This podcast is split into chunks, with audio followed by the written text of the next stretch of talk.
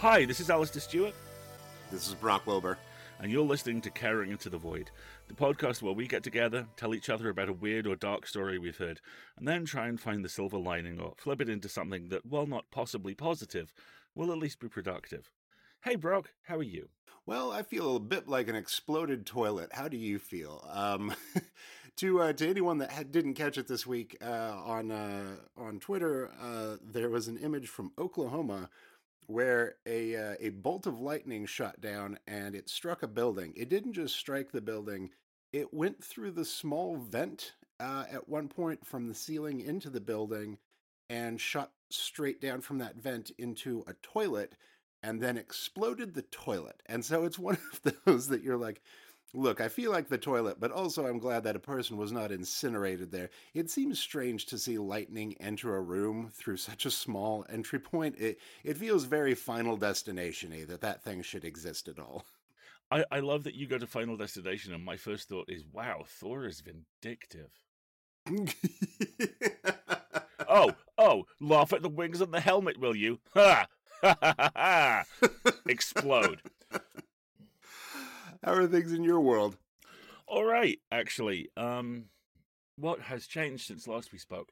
Not a terrible amount, to be honest. Uh, continue to go to the gym when we can, and uh, I am with with my kind of pop culture analyst type head on. I'm really fascinated by the fact that in the UK we're actually having this weird kind of multiversal singularity at the moment.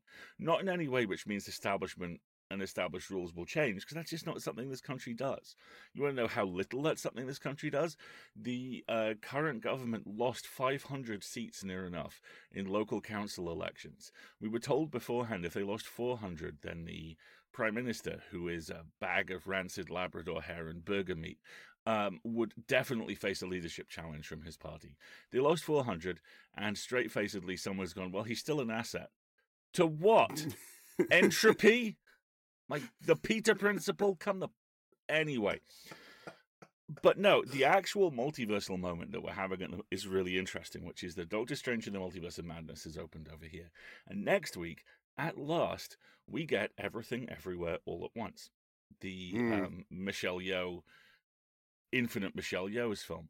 And I'm going to try and see them both next week because I think there's there's a really interesting north and south there, there's a really interesting opportunity to take a cultural bearing on a fictional concept that is about to explode fully into the mainstream, and to do so in a manner which is really interesting and um, yeah, is presented by one of the most respected actors of their time, and also in a manner featuring Benedict Cumberbatch. And I'm very curious about that. Also, I probably shouldn't sh- shouldn't throw shade on him quite so much. He's a fey prince and will curse me. He's fine. He's all right. I just the first Doctor Strange was one of those scripts which I saw, and I mean, I, I like the work of the director and I like the work of the scriptwriter an awful lot. And uh, I came out the other side of it and went, I love Community, but that sounds a lot like Dan Harmon did a lot of passes on the dialogue. Check the script. Oh, Dan Harmon did a lot of passes on the dialogue. But I'm going to give it a shot, and you know, I'm I'm interested to see how it works. And like I say, the multiverse as a as a concept goes mainstream in the UK this week, and who knows? Perhaps that will mean that this tiny inward-facing jumble sale of an island will perhaps finally go. Perhaps change is good. So that's me. I envy I envy the double feature that you have ahead of you, if only because uh, everything everywhere is maybe in the top 10 best films I've I've ever seen and I'm thrilled to have seen it in a theater uh, where my wife and I cried so much it made the people in front of us move. So uh, Yes. Uh, yeah. That's yeah, a life was, goal. This was not quiet crying, uh, and is also one of the funniest things I've ever seen. So, uh, people worry about lining up like a DC movie opposite a Marvel movie or something, and, and uh-huh. those two will compete it, this one was this one is terribly terribly unfair to the gigantic Hollywood production. uh, so you do you have uh, a caring into the void for us this week. Yes, sir, I do, and I have a doozy. Uh oh, and it's actually kind of because of Jordan, which is is really interesting. Those of you joining the show who haven't listened to the stuff before this, I envy you because my God, the episodes you have to catch up on. Um, co-creator of the show and regular co-host Jordan Shively, who is a fantastic graphic designer and writer and all-around thoroughly good human, Uh, and Jordan has been able to put together an offer with, I believe it's it's not 101 Films. We'll we'll get to 101 Films in another episode.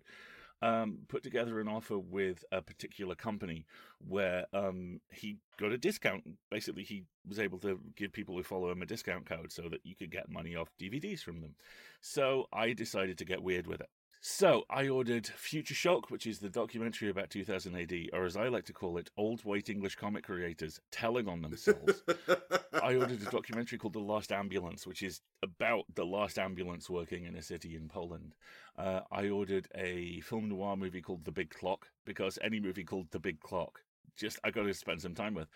And I ordered a thing called Dawson City, Frozen Time and it's one of the weirdest movies I've ever seen. Dawson City uh, was the end of the line in Canada in basically every sense. It was a gold rush town, and as the town developed, and of course, built on native land, which no one had any right to other than the people that lived there, but try telling that to gold rush era white folks.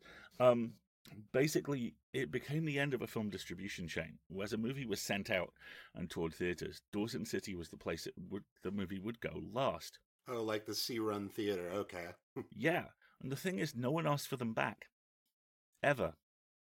So, what you have is this situation where in 19, I think 1978, um, a car park is being dug up, and the guy digging up in in a, a backhoe discovers 533 nitrate film prints, all from the early 1900s. Now, this car park used to, you actually find out the origin of the space as a, over the course of this movie. The car park used to be a swimming pool in the town athletics association, which was then sold off and turned into an ice hockey rink because Canada uh-huh. The ice hockey rink was extremely uneven, so they needed something to level it out. And by this point, the extremely dubious owner of the local movie theatre, who had already burnt 400 prints on the dock a couple of years previously, basically went, Do you want our back catalogue? I mean, it's not like we're going to do anything with this fascinating cultural monument, is it? So they used it as landfill. And it was forgotten until this renovation began. Now, a couple of interesting things about this. This is as early as film gets, which means this film, the actual stock, is literally made of death. Early film stock is constructed from a byproduct of gunpowder. It was, and this is a scientific term, unbelievably combustible. And the fantastic thing about this, in one of those unique small town ways where kids just do things which no one notices or decides not to pay any attention to was a lot of the time the ice over this area and the dirt was a little uneven. So every now and again, as it would melt, bits of this film stock would stick up. So kids set fire to it. So you literally have fuses coming out of the ground with bored Dawson City youths burning them, little aware of the fact that they are potentially creating an un- a literal underground tire fire of sorts. Uh, and somehow, all these prints basically survived until 1978. And what the director of the movie, Bill Morrison, does is incredibly ambitious. Firstly, he kind of lies. And I, if you do watch this, I would encourage reading around it a little bit. The copy I got has an excellent little, little booklet with it, with a couple of essays exploring the history of the area and the movie, where Morrison presents this as a unique find and the largest of its sort, and it's not. And uh, he basically massages the facts a little bit. And what Morrison actually does is turn Dawson City into a cross section of history across about a dozen different ways. There's some incredible stuff about the gold rush in there. There is a very honest exploration of the fact that this, this town is built on land it did not belong to. There is a very deep dive into how cities expand and how they grow. And there's also a look at the rise of film. The owner of the eventual Chinese theater in Los Angeles was an intern at the cinema in Dawson City. This is one of those places which, in the middle of nowhere, a surprising amount of people passed through. It was it, it's just it, it's really really cool. So you have the rise and fall of the gold rush you have the development of the cinema the growth of the talkies and all of this is punctuated in with really carefully curated pieces of the actual film. There's almost no dialogue as well. I think one of the members of sigur ros surprise, provides the soundtrack. Oh i thought you were going to say one of the members of sigur ros was the only person to talk in the film. I was like that's a reversal. That's very funny. um, but it's all done via title cards, and what Morrison has very cleverly done is put together pieces of the footage that has been salvaged in manners in a manner which is thematically appropriate. So something will be talked about, and you'll see four or five examples of it from the movies that were found in the stockpile, and so on. And it's just it's kind of haunting. It's a really interesting cross section of cinematic and Canadian and to a lesser extent American history. And it's one of those those moments where you understand the drive behind archivists because one of the most interesting elements of it is actually how this stuff was fixed and how it was saved. And that's actually kind of the other movie I want to see because they were able to get this stuff out of the ground and then no one knew what to do with it. So they put it in a cold shed for six months over winter because they figured it's nitrate based film. We probably don't want it to go on fire. Let's do this. And because it's nitrate based film, no one wanted to transport it because it is literally here, have this bomb. Yeah. And finally, they got the Air Force to do it. So it was airlifted a good chunk of the way down the country. And there's a really good postscript on the DVD exploring how it was restored uh, and how it's it's been kind of contextualized. But it was one of those. I, I bought it on a lark. I bought it because I had it on I had it at, a discount and it looked interesting, and I wanted to give it a shot. And it ended up being a really resonant experience. I, I got a lot from it. So thanks, Jordan. Good work, Jordan. also, I'm just trying to find a copy of the movie right now because I'm just like, as soon as we get off the call, I've just got to go be haunted by this on a Saturday morning. I, I have links for you. It's like a two buck rental on Amazon. It's worth your time. Oh, wonderful. Uh, do you have a carrying into the void to go with this? Yeah, I do. You are buried, as are we all, made of combustible, dangerous material that, if left uncared for, will collapse and rot and burn. And far, far too often, that is exactly what happens. Alone in the dark, our history made amber, that amber the prison in which we are required to simply exist. That is never the end of the story even at the end of the road, even in the wilderness in which we all stand sometimes, there is never an end to the story. The scars that time has left on you are no longer scars. They are a map of where you have gone and where you will not go again. Your story does not end locked in that amber because the amber fades and cracks long before you do. Instead, you absorb and recontextualize all that has been done to you and make it the fuel for what you will do next. You do not burn up, you burn on. Yes. Yes, yes, yes. But now I'm also just living at the end of Inglourious Basterds in my head, so this is great. oh, I love that bit. How about you? What what what do you have for us? Uh, this is going to be one of those episodes where we're just like, well, we were apparently on the same page thematically because uh, you got started, and I was like, oh shit, is is he doing mine? Uh, no, this is about a fairly recent issue uh, that uh, that has popped up. Uh, the issue of uh, literally poison books. What? Right. So, uh, emerald green, also known as Paris green, Vienna green, or Schweinfurt green, uh, is the product of combining copper acetate with arsenic. Anyway, it produced the very, very green color that was all the rage circa 1860 basically for for the 19th century.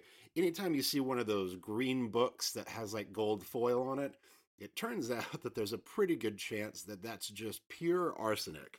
Uh, and there is uh, a group of librarians that in 2019 realized oh shit like these these books are poisoned and we've all got a couple copies in our library. One of them was actually uh, uh, they were requested to borrow uh, one from another library to put on display and the book uh, in in question was called rustic adornments for homes and tastes from 1857 which i find is uh, hilarious anyway they got started on like uh, working on it and when they got it out of storage, uh, they were like, "Oh, there is this like weird black waxy excretion across the surface of it. Where does that come from?" So they took it to their uh, college's like science department, where they then like hovered over the scientist and were like, Right, but stop touching it so much. And the scientist is like, I'm trying to do a, a spectral analysis, and like, right, right, but like, stop, stop scraping things off of that. That's a piece of art. And like, okay, we've got to find a middle ground. Anyway, they looked into it, and uh, and indeed, it is a book that is secreting arsenic. Uh, it's not the sort of thing that like you you won't touch it and immediately like have your hand turn black or something but it is, uh, for the librarian community, actually a pretty big issue because if they wind up handling these, uh, where there is an estimate that uh, most major libraries, especially unis, uh, have at least four to five books that are probably in this situation and people don't super know about it. Uh, so, uh, yeah, I, I mean, a lethal dose of arsenic for uh, an adult is 100 milligrams, which is like several grains of rice. So it doesn't take that much. So if you're librarians and you're handling these and you're moving them about shelves and so on and so forth, there are chances that, you know, flecks of that are getting off into the air around you or onto oh. your body. Or especially if you're like what this person was set to do, like somebody's putting your book on display, either you or someone else, and then you're sitting down for a day or two to to sit around just scraping at it and and then cleaning it up, then you're you're actively doing that. So we have poison books that could kill librarians, which is thusly the result of what is now known very straightforwardly as the Poison Book Project. It is out of Delaware. And uh, they are working on bringing awareness about this to other people and also uh, providing handling options, storage options, uh, ways to go without destroying history, but without poisoning yourself uh, with a tome about home adornments. So, like, um, yeah, I, I, I, I, have read plenty of books that certainly contain poison within their pages. I've never seen it uh, literally manifest, and that it comes from 19th century England and Germany alone feels equally fitting. So, yeah, we have uh, any any library you go to probably has a, a, physically poisoned book somewhere in it. And that's just a little needle in a haystack for you and the needle's been dipped in poison. That is that's amazing and and strangely reminds me of the last but one town we, we lived in I got a job as a receptionist at the local university. This building was actually a converted TV studio, which meant that literally uh, the old banner for the UK version of The Price is Right was in my boss's office. it ended up being an archive for uh, collections of work by authors. And that meant that three or four times a day, sitting at reception, in addition to the guy who would perfectly time the Jedi Force push to open the automatic doors and looked so cool every time he did it, you would get people very carefully wheeling sealed boxes of books, wearing cotton gloves and masks and everything past. And this has completely contextualized that for me now, because at the, the time I was like, that's really interesting. It's really good that they're taking so much care of it. And now I'm like, they are treating that like an unexploded viral bomb. Good. Okay. Two thumbs. There's there's so much you you you, you could do with that. You know, I th- th- there's there's definitely an Indiana Jones derivative of you know someone traveling the country carefully going, no, wear gloves. that doesn't belong in a museum. it doesn't. Seriously, it doesn't. And I also really want to see a grindhouse style PSA for it. You know, just that, that full on. Have you have you touched that book? Yes, you have touched death. Books, not even once.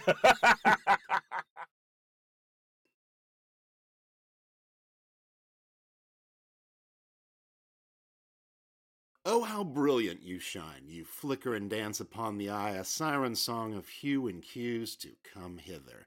Yet in all your peacocking, few recognize that your outward presentation lays bare your true nature and your very intention. Some people, some people just don't listen. You can be a glorious beacon luring wayward sailors, but perhaps they forgot that a lighthouse is a warning for them to stay away for their own safety. You can exist in all the splendor you desire for yourself, but equally express your boundaries, your will, and your desire to, in many cases, be left alone in your own glow. Those who forget that style and also substance are getting exactly what they asked for when they pull you down, when they try to get at what's inside of you. Woe to those fools! They have forgotten the ancient knowledge. Always judge a book by its cover. Damn, that's good. Good job, Bob. I I said, that. "Damn that! Damn, that's good." When I hit save on that one, I was like, "You know what? Yeah, Pretty- you should pretty have. proud of that one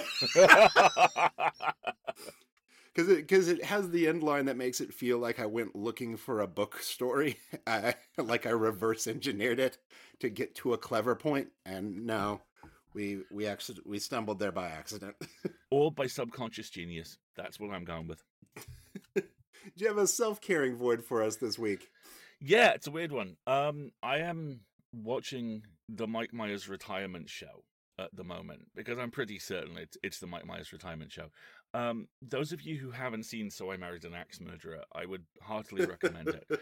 Uh, it its you its exploration of mental health is very 1993, but uh, it's very sweet natured and it's very funny. And there is this whole sequence where Myers, as playing his own father, because it's him, um, goes off on one about the secret organization of five people who run the world, known as the Pentaverate. Uh, which includes the Queen, the Bilderbergs, and the Colonel before he went tits up. Uh, I apologize for the accent, but it's not like he can do a convincing one either. Anyway, I, I was going to say, who, who are you inf- infringing upon here that uh, Mike Myers has not already? Fast forward about 25 years, and he has successfully sold to Netflix a show about the Pentaverate, uh, in which a well meaning Canadian reporter, desperate to get a, for a story that will get him his job back, um, investigates them. And it's not great, Brock. It, it's really not very good. Uh, uh, but every now and again, maybe once or twice an episode, it's actually lovely. There is a recurrent thing. I'm two episodes in, and the first two episodes, uh, Keegan Michael Key is a guest star, and uh, he's recruited into the Pentaverate. And he gets to his initiation right, and he's faced with a key and a pill. And the pill will kill him, and the key will unlock the secrets of the Pentaverate to him. He's like, "So this this is my choice, right? I die or I join you." And Myers, who it being Mike Myers, is of course playing all five members of the Pentaverate under a variety of prosthetics. As the Russian member goes, "Duh, you must choose key or peel, key or peel." At which point Keegan Michael Key looks straight down the camera, winks, and goes, "Come on now," and picks up the key. And I I fell off my chair. that's just that's just a flawless joke. right? There is one of those an episode. The rest of it is lousy, but once an episode, it's just like, no, we're just going to do something you're not going to see coming and is fantastic. So that's kind of my self care thing. It's every now and again, watch something which is bad because there'll usually be a good thing in it. I, I I think that sums up this show as a whole. Actually, How about you? Uh, I'm getting good at uh, letting things get busted. Um, dropped my phone last week. Uh, there's a tiny crack in it, and it was uh, it, it, sent me on a spiral, which is that like for most of my life, um, I I was raised to think that like you take very good care of things because things have their own the, the things are not not not a part of who you are as a person and so on and so forth. So to this day like if a glass in our house breaks and it was one that i had from childhood like i'll i'll cry I, because like that piece of me is gone or uh i've i've messed up like i have i have some emotional issues around possessions uh and like it's the reason i've never worn watches because i'm like watches nice sunglasses these are all things i would just scratch and then and then they'd be ruined I've gotten much better in the last three or four months at really being like, hey, uh, if that record gets scratched to hell because you've been playing it too much, that's fine. That just means that you loved it very much. Uh, I've gotten, I, for the first time in my life, I've written in the margins of a book. Like, I don't Oh, know. dude, uh, that's amazing. I'm being a little less precious with the world, and I'm finding that not only does it alleviate a lot of darkness inside of me, but also it just makes life easier and happier to live. So I don't know. Uh, maybe don't worry about keeping everything in pristine condition, as is maybe the takeaway to uh, to allow things to live their life too. Is is I suppose how I'm seeing it. It's like oh. Yeah, it looks like that because it's it's being used and it's not uh, put away on a shelf somewhere to be kept safe until it poisons somebody a hundred years from now. So, so good on me. But uh, yeah, that's that's the practical self care advice I've I've been stumbling towards lately, and I'm pretty happy with that. You should be. Firstly, absolute full marks for, for for the symmetry there. That's beautifully done. And secondly, I'm I'm genuinely really proud of you, dude, because that's a really hard realization to come to. Thank you. Yeah. And I mean, especially folks who grew up around the time that we grew up, and especially people who have trauma to deal with, which is everyone, because we all have trauma. Um, one of my coping mechanisms for a long time is great. I will build armor out of DVD cases. I will own all of the books. Um, yes, I will take Yep, this comic yep. comic standing order with 45 titles, 40 of which, all right, five of which are great. And that's completely valid until it's not. And the realization that it's not, the realization that what these things make you is more important than the possession of them is very much an ongoing process, but it's it's one that really helps, isn't it? Boy, you just uh you just gave me a whole day of feelings right there. I got some stuff to work through. Holy goddamn. Okay. Sorry, dude.